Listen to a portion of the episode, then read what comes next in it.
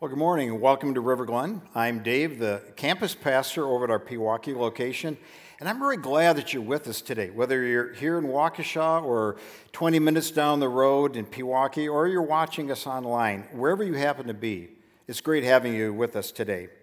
Now, for the past two weeks, we've been working through this series called The Vow. And it's been our goal to see God's plan for our relationships, starting with the most important one, that is with God Himself.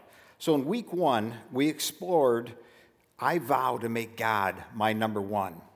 And then last week, Ben worked through I vow that our marriage is more about we and less about me. Today, we're going to dive into the third vow that's essential for a thriving relationship. Now, the ideas we're going to talk about today, they apply to all of us, regardless of our marital status. Strong relationships of all types, they're built on the principles that we're going to be exploring in the vow series. Now, before I go any further, um, I think full disclosure is very important here. I am not a marriage guru, and I am far from a perfect husband. If I started telling you all the mistakes that I have made in my marriage, we'd be here for a very long time. Uh, point in case, guys, this one's for you. I know you can find a Kwik Trip on virtually every street corner, but trust me, there's nothing there that she wants for a gift.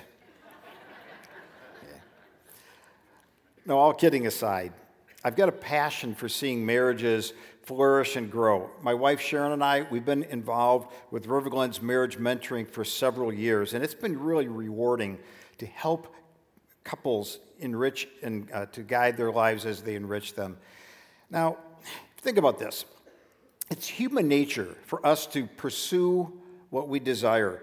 And a quick glance at book titles is going to give you a pretty good idea of what we as a society pursue.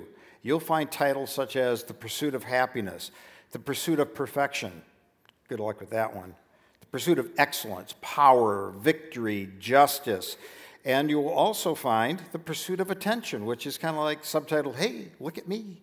But there's the pursuit of God, the pursuit of holiness, and in pursuit of love. Coach Vince Lombardi nailed it when he stated what he pursued, where his priorities are. He said, God, family, and the Green Bay Packers in that order. Now you can change the order of your priorities at 5:40 this afternoon if you want to. so ask yourself now, what am I pursuing? Am I pursuing my spouse or am I so focused on other things so intently that, I, that I'm ignoring my spouse? So the vow for today is this I vow to never stop pursuing you. I want you to think back to a time when you met that, that special someone and you decided to really pursue after them. How did you impress your, your love interest? Did you do something kind of crazy? Now, we're not talking the kind of creepy stalker kind of stuff, but did you do something that maybe sounded like a really good idea at the time? Like this guy I read about, he thought his girlfriend would be impressed with his skateboard skills. So he decided to board down the steepest hill in town. Well, he crashed. He crashed into the back of a hearse, shattering the back window, and the uh, hearse was uh, occupied at the time. Not a good scene. And then there's this guy. He asked his high school prom, uh, his high school date to the prom, and he did it dressed as Prince Charming. Do you recognize Prince Charming? Who is it? That's Garrett. Garrett Johnston, our high school and uh, college pastor.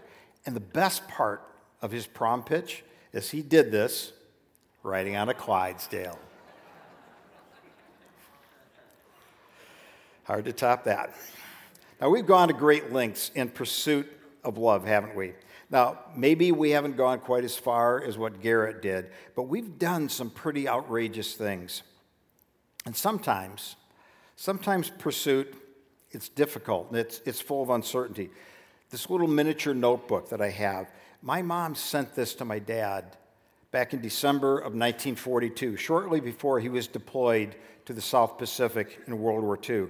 And dad carried this with him throughout the war. Mom's words in here spoke volumes to dad during this very difficult time that he spent so far from home. She said, Please remember, I'm deeply in love with you. I'm waiting faithfully for you. Take care of yourself and come home to me healthy and unharmed. We have a big day and a wonderful future ahead of us. Say your prayers and take communion frequently. And I'm smiling and happy, just dreaming of our wonderful future. And then she signed it, Ego amo te, which is Latin for I love you. Now, mom affirmed dad. She reassured him, vowing to remain faithful in loving. Now, this isn't the way that most of us would like to pursue our loved one. But that was mom's only option at the time. In her own way, she vowed to never stop pursuing dad. Now, in those early stages of our relationships, we worked really hard. We gave our sweetheart all of our time, all of our attention. We were relentless. We never stopped. And we certainly didn't approach the pursuit of our loved one half heartedly. Okay, enough living in the past. I want you to kind of jolt yourself back to the here and now and ask yourself Am I still doing the things I did back when I was dating? Or have I slipped into complacent and lazy patterns and behaviors? Is God my number one priority and my spouse number two? Or have I allowed my hobbies, work, children, and friends to take the place of God or my spouse? Can you think of any area of your life where being neglectful is going to yield you some great results? I mean, it's ridiculous to think, I want a great looking yard, but I'm not going to water, fertilize, or mow my lawn. Or I want a healthy physique, but I'm going to continue feasting on junk food and lounging on the couch. So, why is it that we can neglect our marriages and still expect intimacy and love? To get what you once had, you must do what you once did. Think about that. To get what you once had, you must do what you once did. Now, it's sad when a, married couple wakes up years after the I do to the realization that their romance is gone. Where did it go? What happened to it? Well, it's gone because we stopped pursuing each other. It's gone because we became complacent. Complacency, it's the enemy of love. Christian author Max Lucado said it so well. He wrote, Satan won't suddenly steal your marriage from you. He'll do far worse. He'll paint it with a familiar coat of drabness. He'll replace evening gowns with bathrobes, nights in the town with evenings in the recliner, and romance with routine. He'll scatter the dust of yesterday over the wedding pictures in the hallway until they become a memory of another couple in another time. Last week Ben explained Genesis 2:24 where God reveals his plan for marriage. And it said, That is why a man leaves his father and mother and is united to his wife, and they become one flesh. That word united translates from the original Hebrew as the word debach. Debach means to pursue hard with affection and devotion. Debach was used in several scriptures in various contexts, but every single time that word was used, it described a deep, devoted, powerful force of pursuing and bonding together. One of the best examples that I found of debauch in the Old Testament is the story of, of Jacob found in Genesis 29. And here's where Jacob's uncle Laban, who had two daughters, Leah and Rachel. And Leah was the eldest, and the Bible describes her as having weak eyes. The younger daughter, Rachel, is described as having a lovely figure and was beautiful. Jacob loved Rachel and he desired to marry her. It says, I'll work for seven years in return for your younger daughter, Rachel. At the end of seven years, Laban, he tricked Jacob, giving him Leah as his wife instead of Rachel. Laban demanded then another seven years of labor from Jacob before he would allow him to marry Rachel. Laban said, We will give you the younger one also in return for another seven years of work.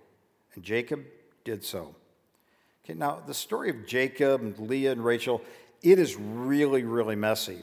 But it's also a great story, a great example of pursuit. Can you imagine working for your future father in law like Jacob did for 14 years just to gain permission to marry your beloved? That to me is the ultimate in persistence of pursuit. Jacob never, never gave in. So, what are you willing to do in pursuit of your spouse? Now, remember, as I said before, I am not the perfect husband, and I really struggle in this area of pursuit. As an example, one evening, not too long ago, while watching TV, Sharon very politely asked me to get up and get the TV remote. I want you to think about my range of possible responses. It could have been, sure, here you go. Or, what? There's nothing wrong with your legs, get it yourself. Well, what did I do? I'm sorry to say that my response was somewhat in between. It was a little closer to that one. It was a sigh, an eye roll, and very pouty compliance. It certainly was not one of my finest moments. Now, I can't help but compare my, my selfish actions to those described in the song that we heard just a few minutes ago.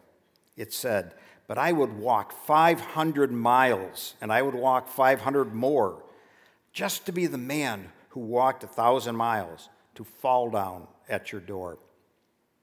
And me? I got bent out of shape walking across the room to get a TV remote. Now, do you ever find yourself defending your selfish behaviors or making excuses for your lack of effort because you don't feel like it? I'm sure we've all heard someone lament, well, we just fell out of love. Or you've lost that love and feeling. Whoa, whoa, that love and feeling. You lost that love and feeling, now it's on, go on, go on. And don't forget the whoa, whoa, whoa at the end. So is, is love just a feeling? I challenge you think of love as a deliberate action, not just a feeling. The word love, it appears in the Bible over 500 times, and many times it's used as a verb, an action word, as in Romans 12:10, that says, Love each other with genuine affection and take delight in honoring each other. To love, it takes commitment. To love demands pursuit. Now, to those who are married, let me ask you this question, and don't dismiss it and just kind of brush it off. If you don't feel in love, could it be that you've stopped pursuing your spouse? And don't be too quick to respond, no, no, no, no, no, it's not me who stopped, it's him or it's her. It's really easy to point your finger at your spouse, but I'm talking to you. Did you stop pursuing your spouse? If you don't like what you're getting, you might want to look at what you're giving. Think about it. Let that soak in. If you don't like what you're getting, you might want to look at what you're giving. Are you pursuing every day in ways that make your spouse feel loved, respected, and cherished? Now, we pursue during dating, but are we forgetting that marriage requires that same level of pursuit if intimacy is going to be our goal? Pursuit, it should be a mutual endeavor in marriage. And for those of you who are dating, if you're the only one pursuing, that should be a major red flag. If your loved one is not pursuing you now while dating, it's hard to imagine that they'll start once you're married to them. So, how do we rekindle the spark in our marriages? It's never too late to start again. Now, your spouse, they may not respond in immediately in some grateful ways, but if you're really honest with yourself, if you've ignored the needs of your spouse for a long time, they might be skeptical when you begin to pursue them again. So be patient, be persistent, and by all means, be loving. And don't wait for your spouse to make the first move. Take action now. Pursue hard after your spouse. Now, let me give you a couple guidelines that might help you as you move in this direction. And the first guideline is this pursue your spouse how they like to be pursued. Now, you know your spouse well. Show your love, show your affection in tangible ways that speak to their love language. Now, maybe words of affirmation or physical touch make your spouse feel loved, or their love language might be receiving gifts, quality time, or acts of service. If you're not sure, that's okay. Just ask. Ask them what makes you feel loved. It took me 25 years of marriage to Sharon to figure this one out. Sharon is all about quality time together. So she feels loved when I help prepare dinner. So I dice the onions, I chop the veggies, and we just visit while doing the cooking. It's a simple thing, but it makes her feel so loved. Remember our friend Prince Charming, Garrett? Well, that girl, she did accept his prom invitation, but things really didn't work out after that. And Garrett eventually met Kaylee, who is now his wife. Kaylee didn't like the showy theatric proposal, so Garrett changed his approach. Kaylee felt loved because Garrett showed his affection in ways that spoke her love language. Garrett pursued Kaylee the way she liked to be pursued. And by the way, his marriage proposal to Kaylee did not include a Clydesdale. Now, several weeks ago, I saw one of our pastors and his wife as they were leaving the movie theater, and they had watched Ford versus Ferrari. Now, I suspect that he picked the movie, but you couldn't tell because she was smiling, she was enjoying the time spent with her husband. Uh, but next time, uh, Ben, it's Marnie's turn to pick the movie. Our second guideline is this pursue your spouse often, even if you don't feel like it. Sometimes I don't feel in a loving mood towards Sharon, but God called me to lay down my life for her, and He expects her to do the same for me. Now, this may be hard to accept, but maybe we need to get over our feelings and stop saying things like, No, I don't feel like it, or I don't feel the love. There's no other area in our lives where we can rely on and act upon our feelings and get away with it. I mean, how ridiculous would it be if we relied on our feelings all the time? Things like, well, I don't feel like driving the speed limit. I don't feel like going to work this week. I don't feel like paying my bills. Try following your feelings there and see where it gets you. We should rely instead on our commitment, our commitment to one another, not our feelings. And I know we often have good intentions, but we fail some way to follow through. So, how do we close that gap between our intentions and our actions? Well, we take simple and direct steps. Try this pursue your spouse by encouraging daily and dating weekly. Let's break it down a little bit.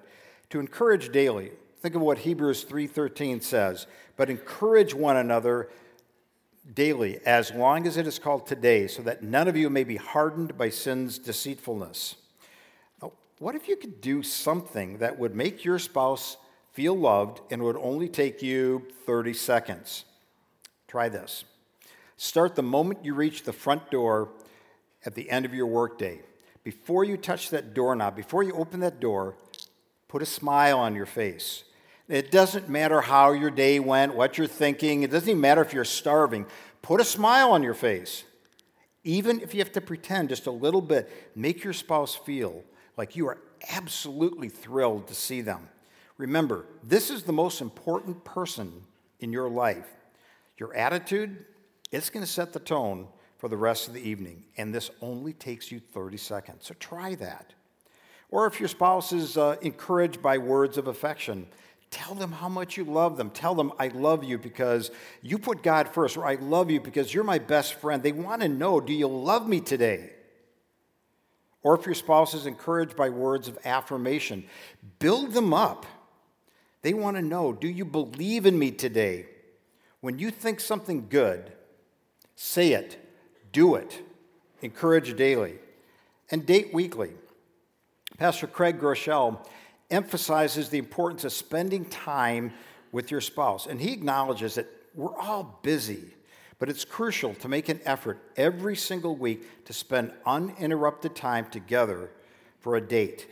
It, this doesn't have to be elaborate, it doesn't have to be something expensive, but be creative and share in a common interest.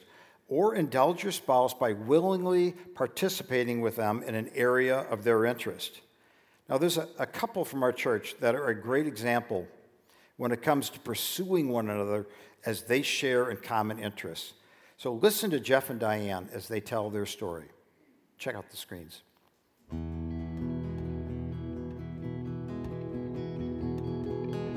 Hi, I'm Diane, And I'm Jeff. We're the Geeseys. We've been attending River Glen for almost 23 years. We started with the second service. We actually met each other through a blind date. Um, Jeff had a friend who worked at a daycare, and um, he asked her if she knew any young, lovely women that she would set him up with, basically. When I, when I kept asking her about these dates, she said, Yeah, I think I have one. And I'm like, One? What's that? She said, No, the one.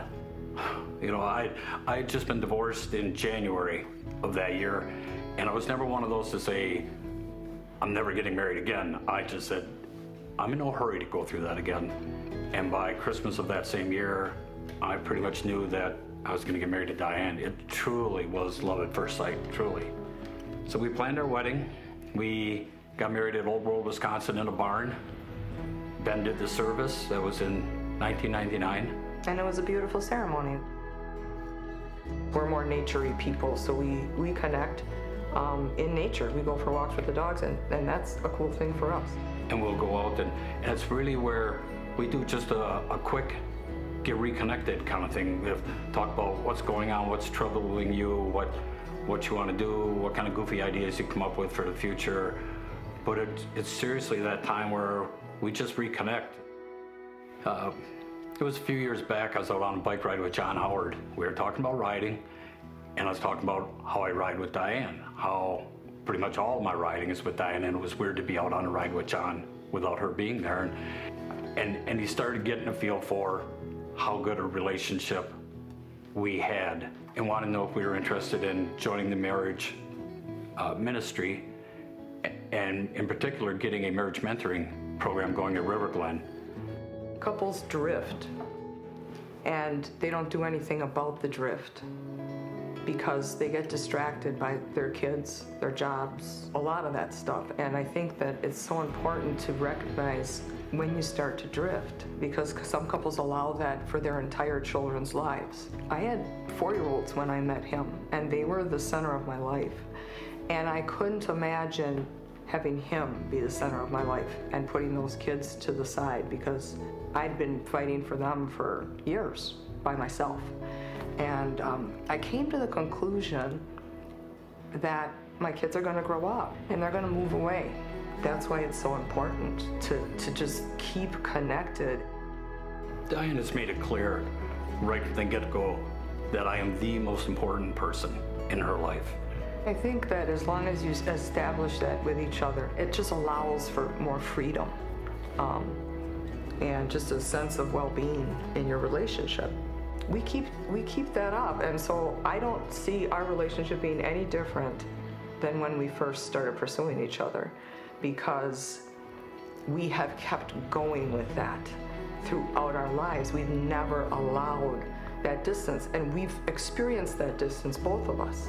And we've been you know jeff has been divorced and so have i. And so um, we understood that that's not something that we were going to let happen again I think what's going to be interesting with us is we've based most of our, our leisure activities on fun, outdoorsy, active things.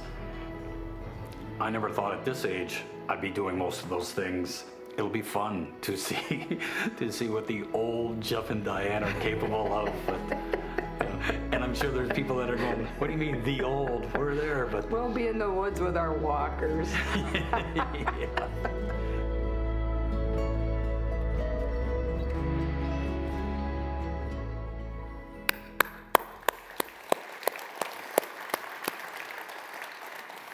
I love their attitude. Maybe it's not realistic for us to mountain bike and hike rough, rugged terrain like Jeff and Diane do, and, and I get that, but find your sweet spot. Discover and explore activities that both of you like to do and that fit your lifestyles. Now, in the message last week, Ben talked about it, the importance of developing a vision, a common vision for fun. And he suggested some, some fun ways to spend time together. So if you missed the message last week, go to the messages section of our website and watch week two of the vow. Now, in addition, we've created some more great date suggestions. They're fun, easy to do, like uh, stargaze on blankets in the backyard. You might want to save that one for summertime. How about this next one? Uh, snuggle time, pillows, blanket, hot cocoa, favorite movies, candles. Now, these are some great ideas for you, and you're going to get a list, a copy of these suggestions on your way out of the auditorium today. The bottom line is this spend time together doing something that's fun. This will help you develop that habit of dating weekly. And be sure to make sure you buy a ticket for our marriage date night, was coming up on Valentine's Day. The tickets are available in the lobby at both of our campuses. Marriage Date Night promises to be an amazing night of laughter with live comedians and live music. This event is for all couples, not just our married couples. Now, I know you, some of you are probably sitting back right about now and thinking, oh, Dave, this is all so cute. Easy for you to say, Dave. You and your perfect life, your great wife, you got that part right. Your wonderful marriage.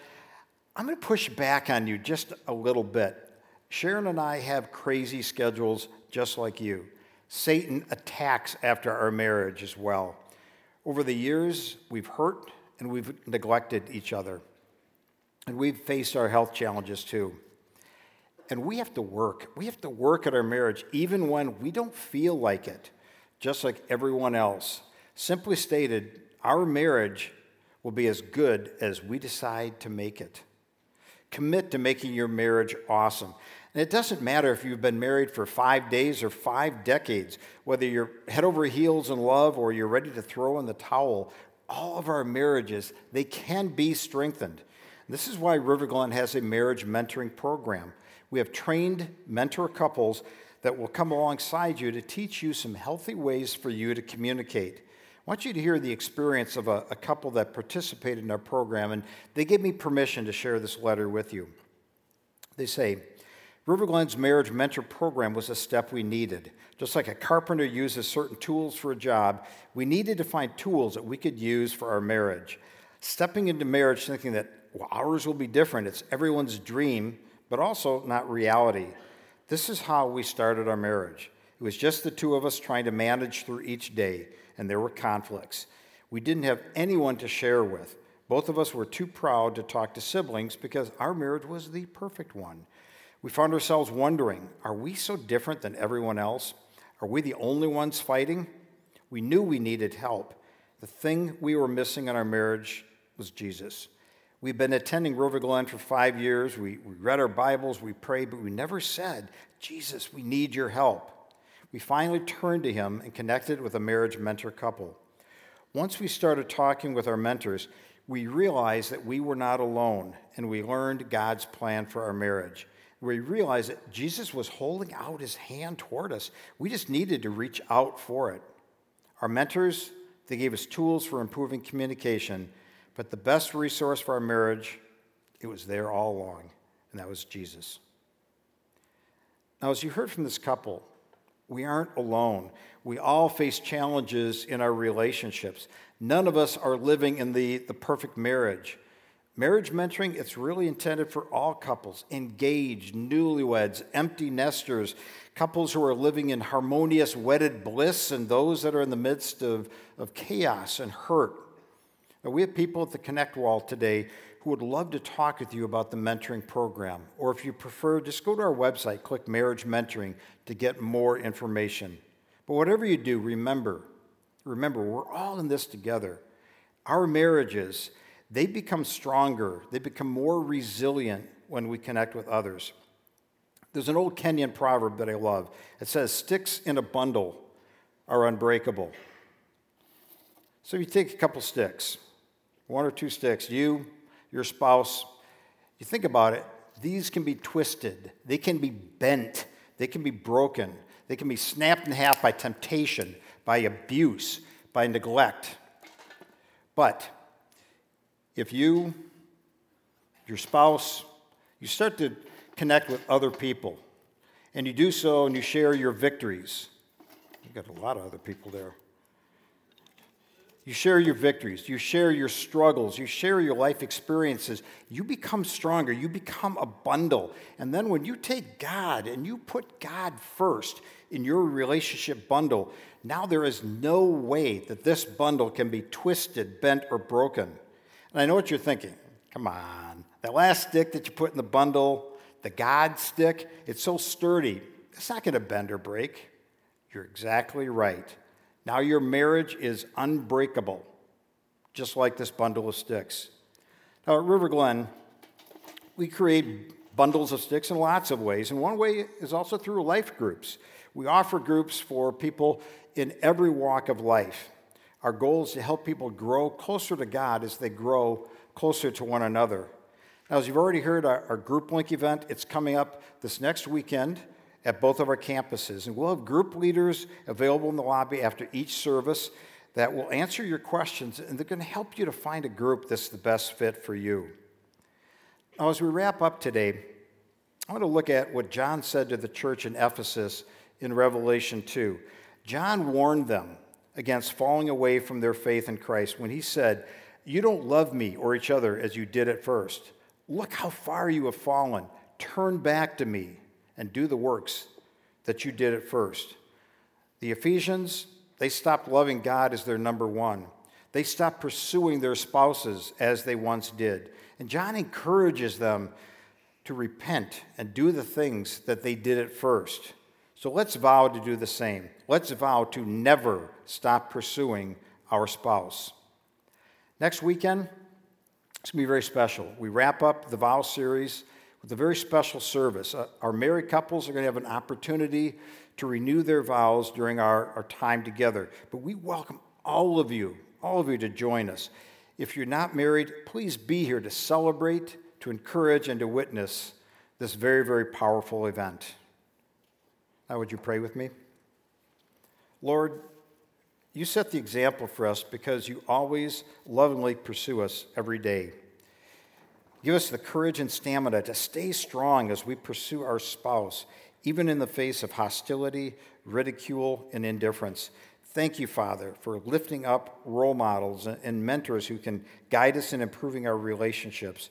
Encourage us to set aside our own selfish desires so we can focus our attention and our time and our energy on pursuing our spouse. And above everything, Lord, show us how to strive for what matters most that is relationship with you. Let no pursuit come before the pursuit of you, Lord. We are grateful that you relentlessly pursue us no matter what we have done. Amen.